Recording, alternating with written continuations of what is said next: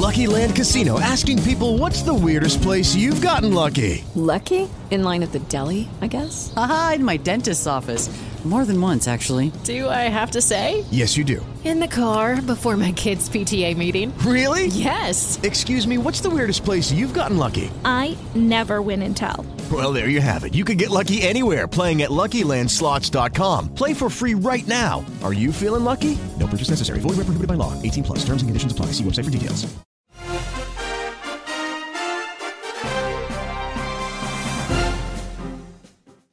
Hey everyone, and welcome to this edition of the Politically Incorrect Podcast. I'm Jim Williams, your host from News Talk, Florida. And the gang is back again, ladies and gentlemen. Welcome back to Alan Steinberg in New York. We have John, uh, Tom Jackson and Joe Henderson down in the Tampa Bay area. And our guest today, talking about term limits, is from um, from the U.S. Term Limits uh, organization. He's the executive director, Nick Tomboulides. Nick, a pleasure to have you with us today. Happy to be here with you guys, Jim. Let's talk a little bit about term limits. Uh, the reason that we are speaking today is because I wrote a column about term limits where uh, Nick and I had a little bit of a disagreement. Not that I don't think that term limits might not be a good idea, it's just that there are certain ways I saw that people were getting around the possibility of using term limits. So it's not that I disagreed with having them. I just thought that there, you know, there was no real simple answer to that question. And so maybe Nick, if you'd be so kind as to enlighten us as to what your thoughts are, we could then, uh, you know, chime in. Thanks very much, and I'll give you the floor. Sure. Thank you. Uh, well, the American people have looked at the way Congress operates. They've looked at the way all government operates, and they have decided that we cannot allow uh, certain elected offices at all levels of government to become monopolized by one person who has accrued too much power and seniority uh, and becomes invincible at the ballot box. You see this in Congress.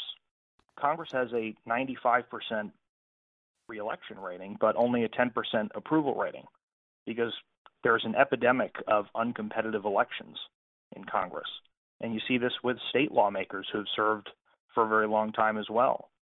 Uh, in Florida, we enacted term limits in 1992 by citizen initiative. But prior to, to that initiative, you had election cycles in which more than half of the Florida legislators on the ballot had their elections canceled because nobody was willing to run against them. Incumbents have incredible advantages. Uh, they have taxpayer funded staff that often act as campaign agents, press agents. They can send taxpayer funded mailers. They can increase their name ID with public service in a way that challengers can't match. And so the most talented people in our society often wait for open seat races before they vie for elected office. And term limits are the only way to generate those open seat races with a degree of regularity. Let's let uh, Tom Jackson. You want to get in on this? Um, you and, and Joe are familiar with the laws and what's going on in the state of Florida, and then we'll let Professor Alan Steinberg get to us, who just uh, had a class on this a little earlier in the day. So, Mr. Jackson, if you want to start us off, that'd be fine. Sure, sure. Nick, I go I go back and forth on this because I have seen what has happened in Florida, where we do, as you point out, we do have term limits. Um, my gripe with our term limits is that we seem to we cast people out too doggone fast. Um, we, we, we will have we have we will have an election coming up here uh, in, a week, and we will elect new people to the Florida legislature because we do have some open seats. And as soon as that class is elected, they, uh, uh assuming Republicans hang on to their majority, that incoming class of freshman Republicans will have to identify who they want to be their speaker in eight in seven years and that's and the the, the way that uh, the the way that we go about our business now as a legislature I, I think that it, it does indeed uh, cause people to be promoted too doggone quickly, and also it allows uh, lobbyists to have a little bit more influence on the legislative uh, process than they ought to. Um, your thoughts about what the right number of terms is might, if it's more than just four or two as a senator, that might alleviate my my concerns a little bit. You know, my uh, my ideal term limit is right at eight years. Uh, I think it's it's worked on the presidency. I think it strikes the right balance between uh, allowing for people to accrue experience while not letting them get entrenched and still letting new ideas uh, and fresh perspectives creep into the process.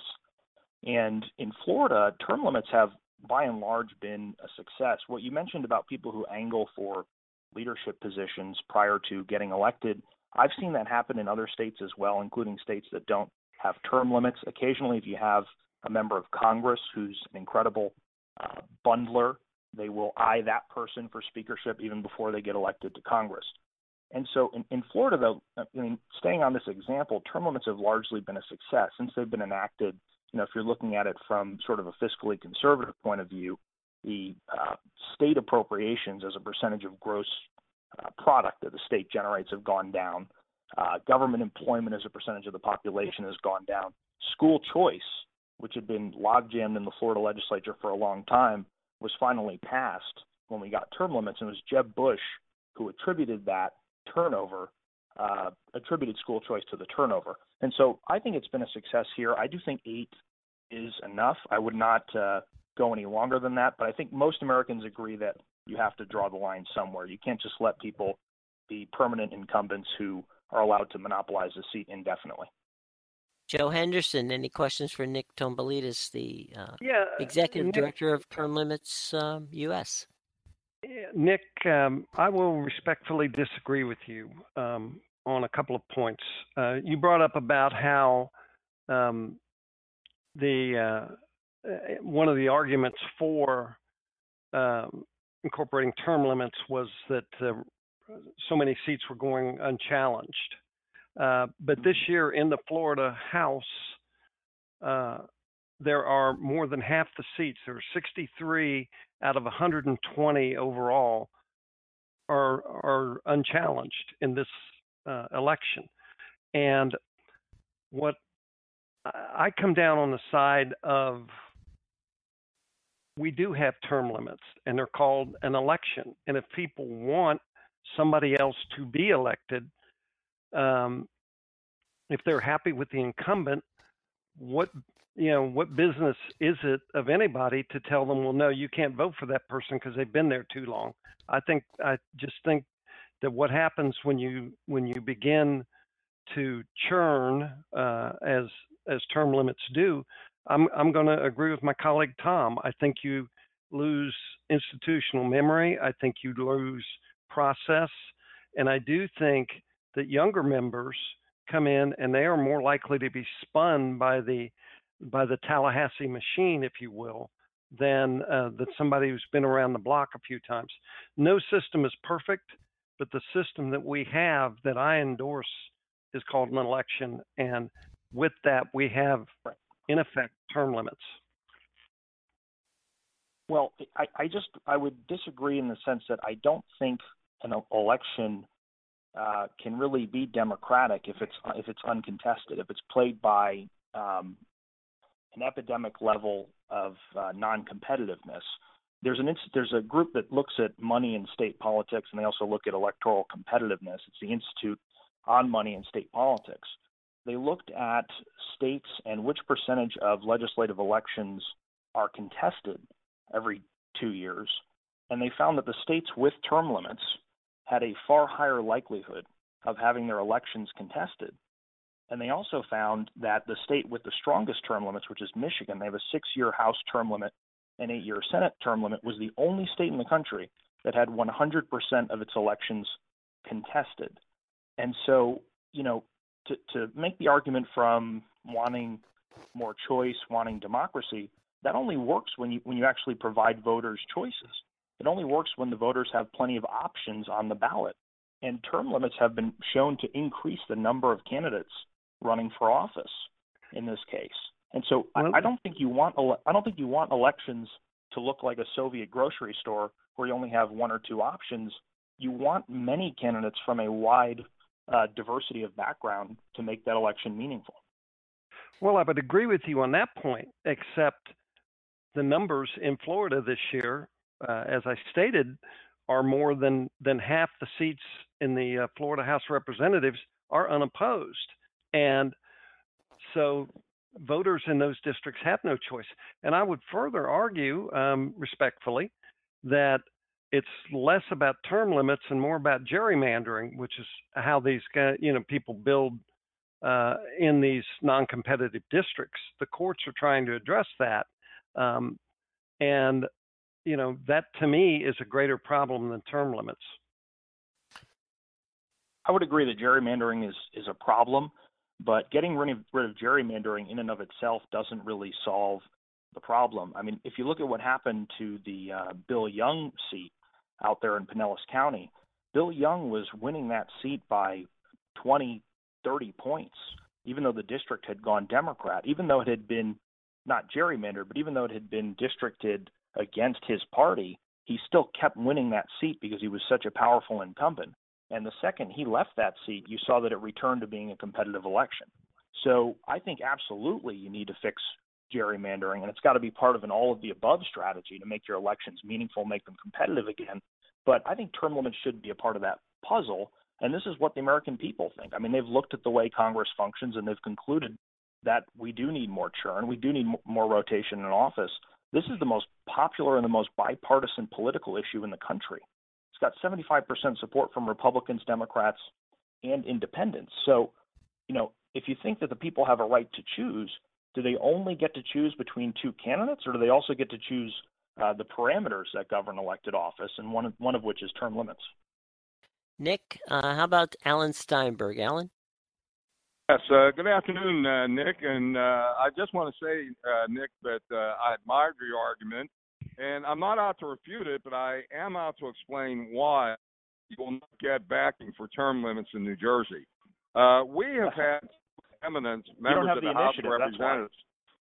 But we don't have initiative. In fact, that was my discussion with my class yesterday as to whether New Jersey should uh, enact initiative. We have referenda that it has to be passed by the state legislature. Uh, but having said that to you, uh, we have a situation in New Jersey where we've had two really great members of the House of Representatives, uh, and they derive their greatness from their longevity. Uh, one is a very dear friend of mine, Rodney Frelinghuysen. He is a Republican from Morris County, and he will probably, if the Republicans keep the House of Representatives, uh, be the next appropriations chair. And he has tremendous expertise. He knows every line of the budget. I worked with him years ago when he was the uh, state assembly uh, appropriations chair. He's just a genius in, in terms of uh, state legislative process, federal process, and uh, expenditure.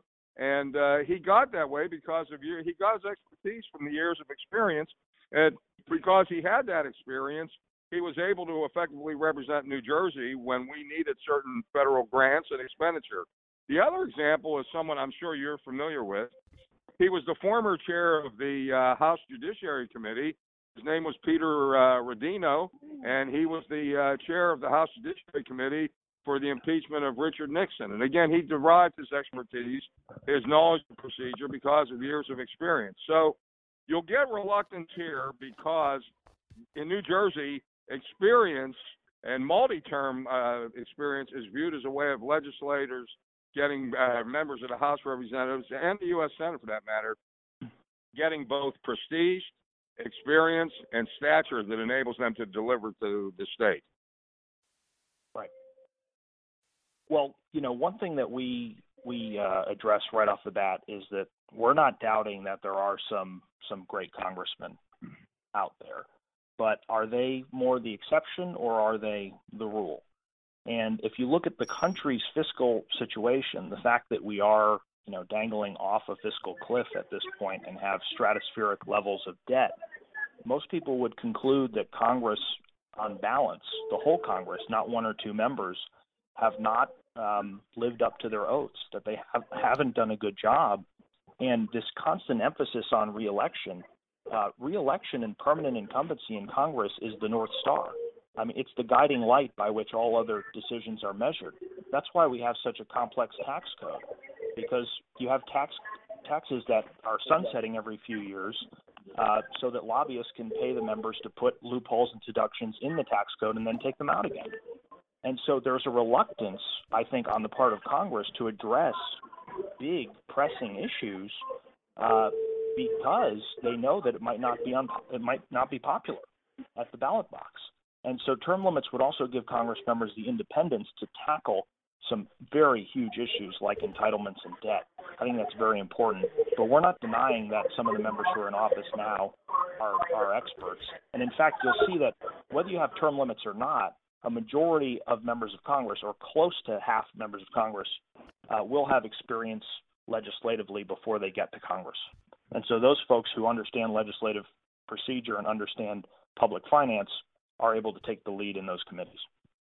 Nick, I have a quick question for you, and that has to do with getting reelected. Um, part of the problem of being in um, a congressperson for a short period of time is the fact that once you get to Washington, after the first year you're here, you're automatically starting your second uh, opportunity to try to, you know, get enough money to run for a second term.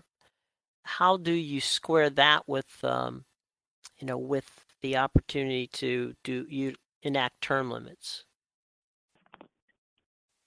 You know, there are a lot of people who think that the uh, the length of a term should be changed, and that that's not an issue on which we take a position. I mean, we have lots of folks in our organization who um, who think it should be lengthened, think it's fine at at two years. It's important to remember that the founders did intend for the House to be closer to the people, and so you'd have uh, it be more democratized, more rapid turnover. They're supposed to be held accountable more often, you know, the average tenure in in the House of Representatives didn't even go above four years until the year 1900. And so, for the majority of this country's existence, uh, this has not been uh, a haven for career politicians. It's been a citizen legislature.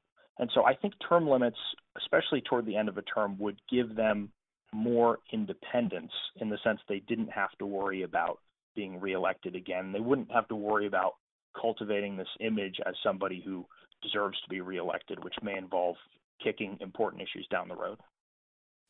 Okay. Nick Tomboulides, who has joined us here on the Politically Incorrect podcast. He is the executive director of U.S. Term Limits. Nick, if you could, please tell us how folks can get in touch with you and uh, find out more about what you're doing in your fine organization. Sure. If people want to get involved and uh, volunteer for term limits on Congress, the way to do it is acting through the state legislatures because the Supreme Court ruled in 1995 that term limits can only do- be done by amendment to the federal Constitution. The only two ways to do that are having Congress propose the amendment or having state legislators do it. And we all know Congress is not likely to propose the amendment. That would be like getting chickens to vote for Colonel Sanders.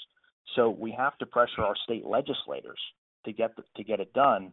Florida was the first state this year, the Florida House and the Florida Senate, to pass a resolution for the term limits convention, which allows states to cooperate. Uh, once you get 34 state legislatures to pass this resolution, they can cooperate. They can write an amendment for congressional term limits. They do an end run around Congress, so Congress can't veto it, and then it comes back to the states to be ratified.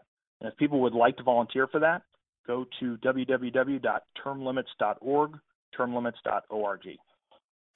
Nick, thank you very much for your time and your consideration today. We've enjoyed it. Anybody have any final questions for Nick before we let him go?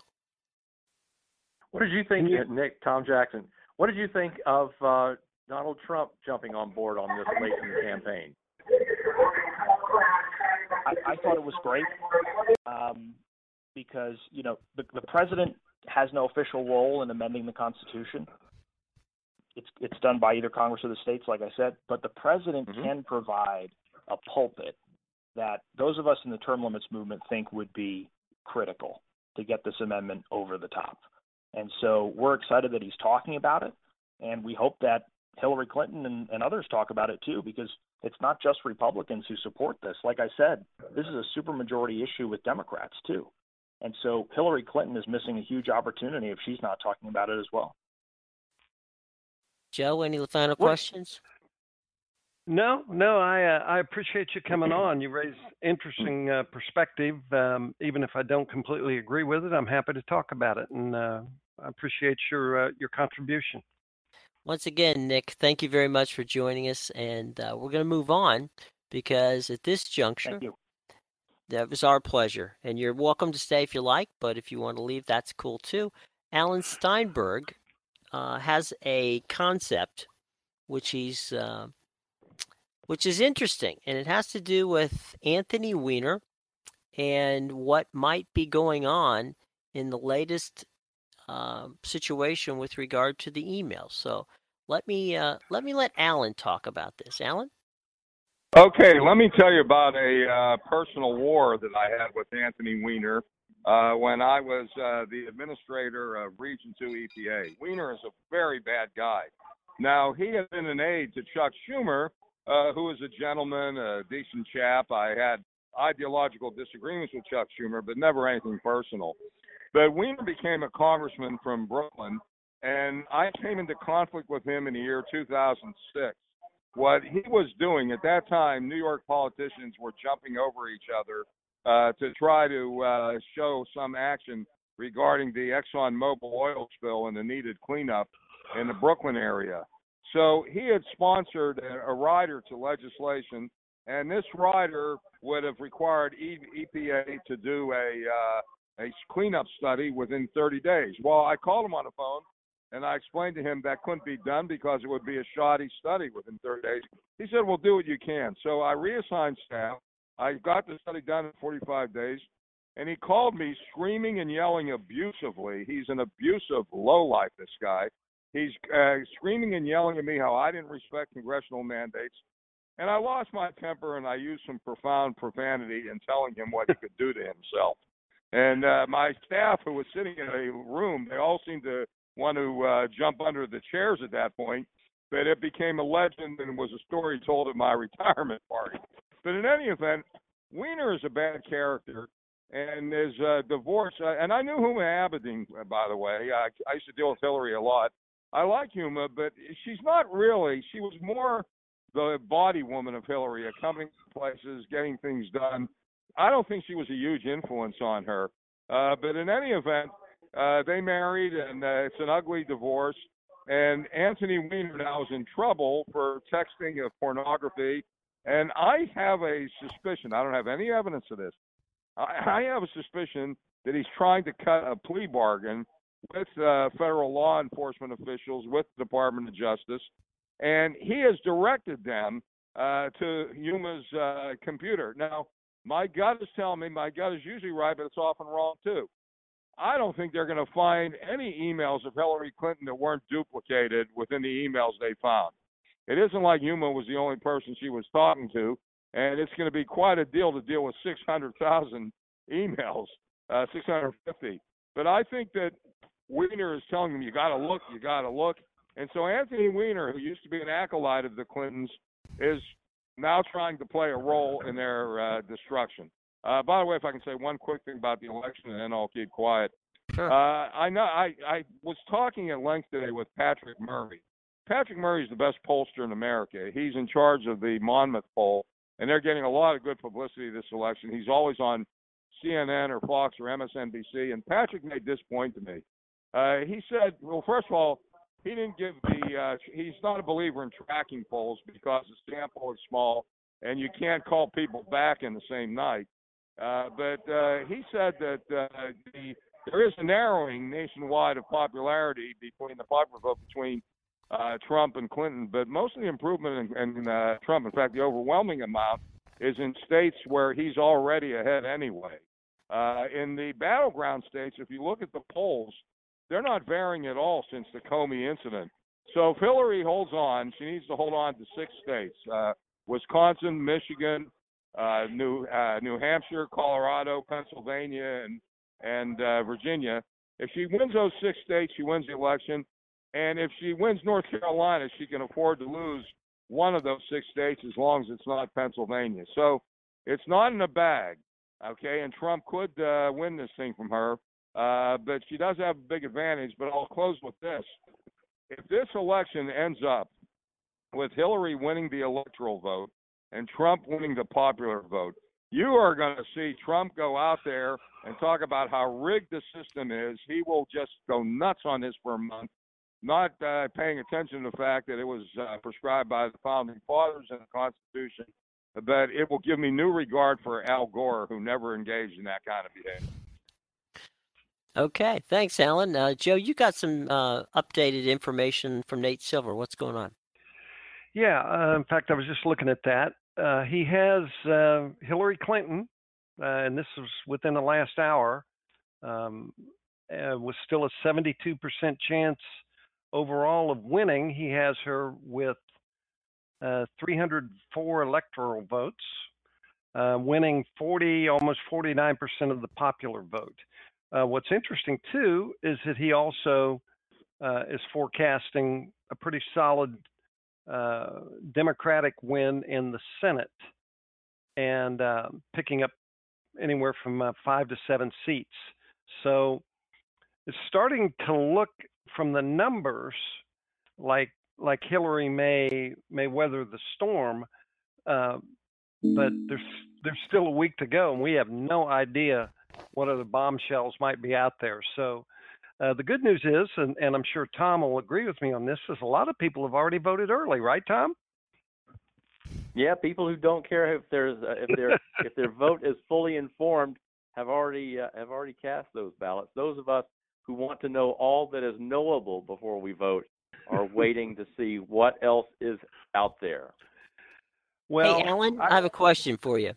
Do you vote on voting day, election day, or do you vote early or do you vote absentee? Because uh, we have a we have a situation here that happened last week, and that was that Joe talked about the fact that he enjoys the opportunity to vote early, and Tom is a traditionalist who likes to vote on election day.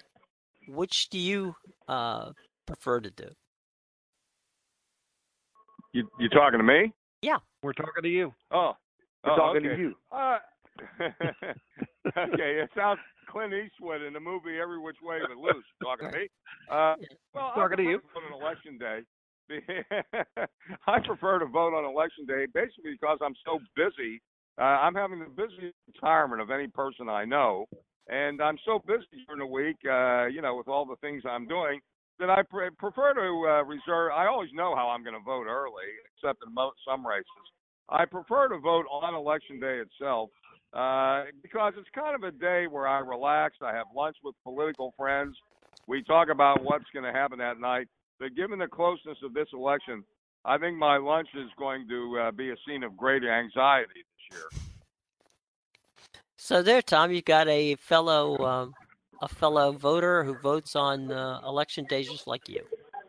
I'm not at all surprised. How did Alan? How do your friends in New York deal with the fact that you can only vote on election day, and if you want to get an absentee ballot, you have to have an excuse. How do they deal with such an archaic way of doing elections? I think they would prefer to have the option of early voting. Uh, don't forget that a lot of people in New York and New Jersey are like me, uh, having relatives in Florida. They hear about early voting. They say, "Boy, that sounds great. Uh, I can do the vote and just uh, I won't be in long lines on election day."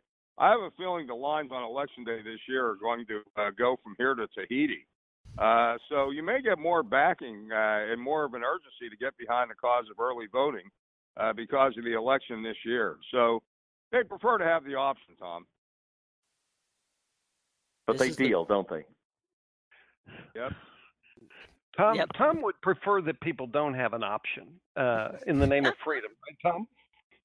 That's right. That's well, right. You know, I, I'm sorry I voted absentee. I feel badly uh, at this point. They call it uh, exercising your. They call it exercising your franchise for a reason. I made my own. Of, there's a little bit of there's a little bit of vigor involved here. I, I made my own I voted tag, so uh, you know, just just to feel as if I'm part of the group. Um, by the by the way, Tom, uh, just uh, for the record, I did check online today to make sure that my mail ballot made it, and it, it has been received at the supervisor of elections office, and and will be counted. So I know that puts your mind at ease. Oh What is it boy, I, in the- I'll I'll I'll sleep well tonight. There you go. it, I counted. I checked out the um, the daily count of what's going on, and I believe, if I'm not mistaken, that uh, the Republicans in the early voting are up by about fifteen thousand. Is that uh, correct at this point? It's What I yeah, saw I this don't know. morning was more like more like sixty thousand, but I haven't I I haven't seen anything updated today. Okay, so not that that It's kind of going back and forth. It's just interesting. Yeah, yeah. What what I read is that Democrats are doing a better job uh, in early voting of getting reluctant or uh, only occasional voters uh, to go and vote now. Um, they lead Republicans in that by something like seventy thousand votes. Let me ask all of you, and Alan, of course, you're involved in this as well. Uh, being that the that both well, we we'll take Pennsylvania, Ohio, and um, and of course Florida. We'll start with Florida. Um, do you think that the ground game that the Democrats have in those three states will you know will be able to be enough to uh, to get Clinton uh, a win in all three states, or is, is there going to be a problem with that? We'll start with Florida, and then Alan will come back to you when we get to Pennsylvania. Tom, Well, um, Uh, okay. Joe, Tom, Tom, Joe. No, go ahead, Joe. No, I uh, was just going to say that I, the the Florida ground game for the Democrats is is impressive. Now there is there are signs that that uh, the Trump uh, advocates have picked up their game in in recent weeks. Um, that they're a little bit more active out there on the scene. But uh, I think it it's fair to say um, that the ground game made a difference uh, certainly in in uh, Barack Obama's uh, taking Florida the last two years. Last in two in 2012, it was close. What was a couple points, right, Tom? One Yeah. point maybe. Yeah. And um, I think the ground game did make the difference there. Now, what what we're hearing is that uh, even with that, that the Clinton campaign has been uh, a little sluggish in getting out the African American vote uh, behind in the early voting behind uh, Hillary Clinton. And you know what? I mean, Florida's going to be razor thin one way or the other, and that could, that could make a difference. Tom, thoughts? I have I have um, essentially nothing to add to that. I, I do know that uh, uh, certainly Trump does not have nearly the presence uh, in Florida that uh, the the Clinton campaign does. However, uh, an awful lot of the local RNC Republican offices are picking up the slack and are and are really they are they're doing the hustling that I didn't see them do four years ago when they thought their turnout, their their get out the vote uh, operation was going to at least match the Obama operation. Uh, I, I see enthusiasm from them that I didn't see four years ago, um, and whether that makes a difference, I don't know. I mean, early voting shows a slight uptick for the, for for the GOP, Mhm. um, but but what they but what they are doing more than Republic more than Democrats are doing is cannibalizing traditional uh, election day voters. So I mean, they they may be firing their wad early. I I just don't know. You still think it's a jump ball in the state? I do, I do. Yeah. Yeah, I, I would agree with I would agree with that. It's Florida, uh, you know, to quote the great Tim Russert, Florida, Florida, Florida. It's it's the melting pot, and uh, what what's interesting about that is that uh, Chuck Todd recently, uh, University of Miami uh, grad. Yes, indeed. In one in one of his shows, um, uh, had a had a gentleman on there who labeled Hillsborough County, which is Tampa, right, um, as the number one swing county in the country uh, in terms of its its uh, being a bellwether. And looking at the data there, the uh, the great push in Hillsborough is for the uh, no party affiliated folks. Democrats have a, a, a, fairly substantial lead in the number of registered voters, but out of 850,000 voters in Hillsborough County, uh, about 250,000 have no party affiliation. And as as one of those folks, I can promise you that both my mailbox and my telephone uh, have been working overtime uh, during this this period with helpful calls from uh, you know people trying to to persuade me to see it their way. Yes, yes, yes, and uh, mercifully that has begun to drop off ever since uh, it got out there that uh, my vote has been cast. Oh, and that you has go. been recorded in the uh, supervisor of elections office. So yet another benefit to voting early.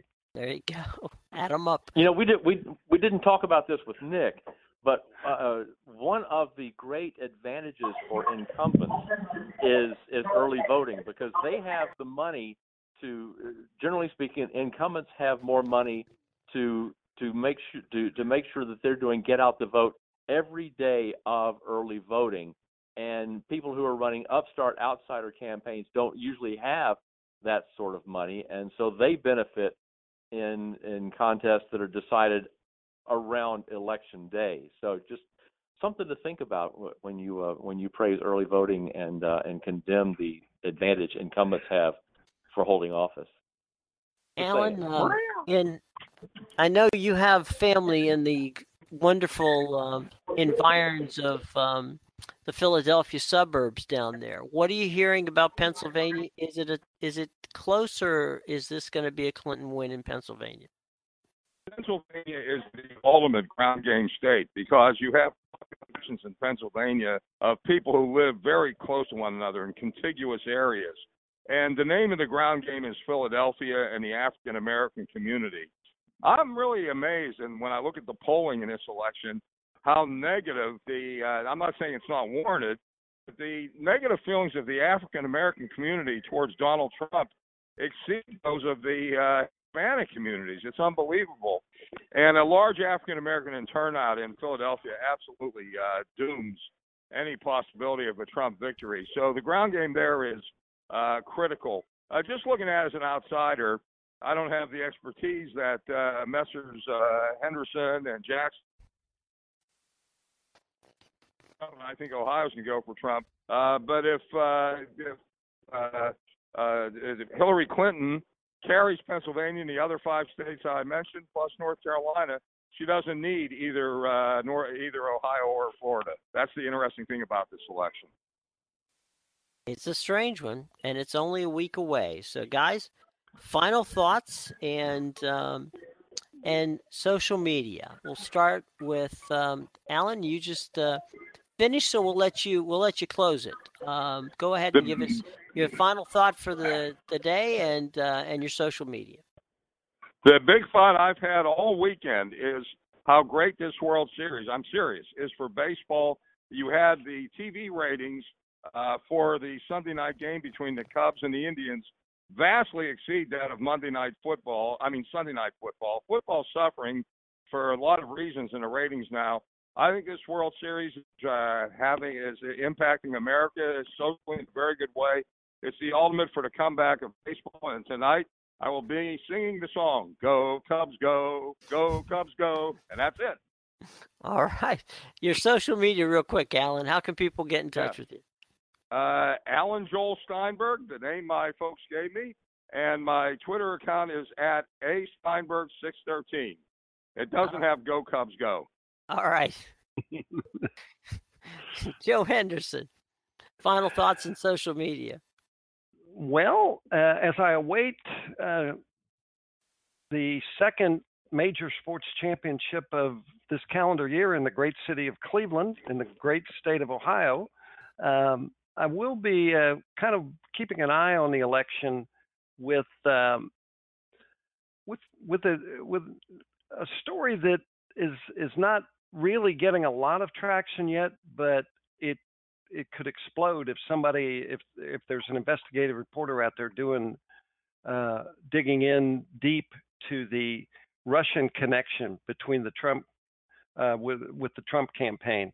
Uh, the Democrats are trying to make that stick, and uh, there is at least a little smoke there. Uh, whether there's fire, whether they can they can bring that out with a week to go, I don't know. But it's it's worth keeping an eye on that because uh, you know that if there's a way to break that story, that uh, somebody's going to do it. Okay, and your social media, real quick, Joe.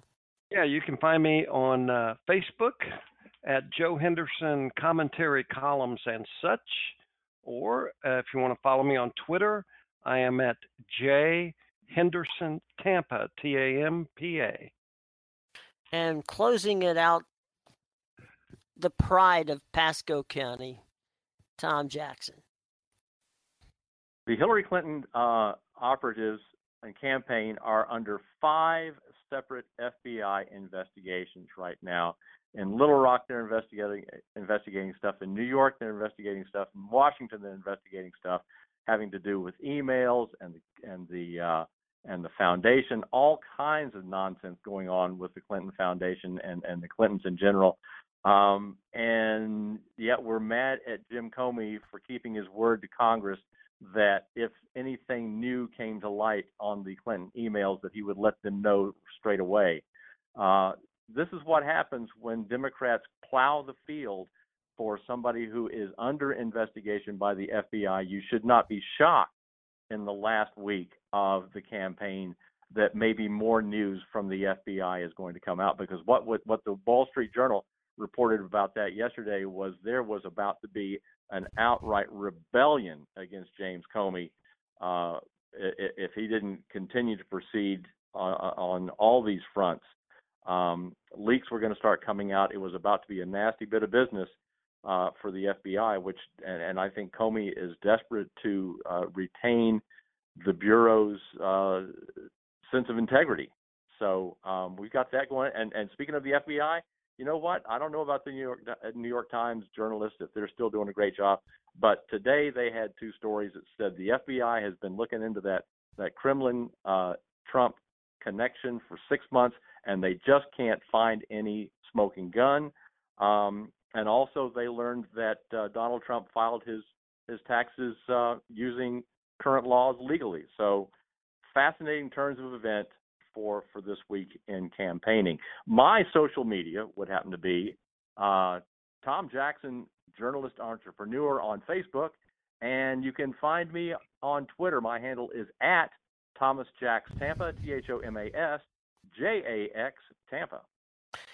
And uh, you can read all three of these gentlemen's work, fine work, I might add, uh, at newstalkflorida.com. You can follow me at uh, NTFLA underscore politics. That's NTFLA underscore politics. You can watch some fun Facebook Live stuff that we're going to be doing coming up on News Talk Florida at our Facebook page. And so I encourage you all to get there. Um, you know, Tom, uh, to your point uh, about the five investigations, uh, John Podesta would say it's not as bad as six. So, and, and with regard to the and with regard to the situation with you know on the FBI, they don't have enough people to look because they're spending so much time reading 650,000 emails. So how could they possibly find something going on in Russia? So um, you know, just saying. And um, uh, to to coin a Joe Henderson phrase, "Not for nothing, you never know." Uh, anyway. Thanks, of course. You, you love that phrase. I do. I don't know what it is. It's it's so you know what it is. It's spurrier to me. I don't know why. Not for nothing. Well, anyway. now, now see, you, so you, you you bring that up, and uh, Joaquin Andújar, the former Houston Astros uh, yeah, I know Cardinals Joaquin pitcher, Andújar. was was was the one who said he, it was in the middle of the World Series, and somebody asked him uh, what was going to happen the next day. And Joaquin says, You have this wonderful word in America, this wonderful English word, you never know. I remember. I think I was there for that. Yeah. Walking in the rain. Okay. Yes. All right. Anyway, we uh, can't top that. So on that cheery note, no. Let's go quickly off into the night. Get us out of Uh, here. Get us out of here, ladies and gentlemen. for this edition of the Sunshine Boys podcast. I'm Jim Williams. Wrong, wrong one, Jim. Which which one? Which one? Which podcast Which was one? this? What Wait did I say? Okay, pardon me. For this this? edition of the politically incorrect podcast, not to be confused with any other podcast, um, I want to thank Tom Jackson, Joe Henderson, and uh, out at the uh, train station, Alan Steinberg, for joining us today, and of course uh, Nick Tomboulides, who was with us talking, of course, from uh, the U.S. Term Limits Group. He's the executive uh, director out there. You can catch him uh, on Google and just look up uh, U.S. Term Limits Executive Director Nick Tomboulides. So, anyway, thanks to him for joining us, and thanks for you for joining us as well. And I hope you had a good time. And we will catch you next time on this edition of the Politically Incorrect Podcast.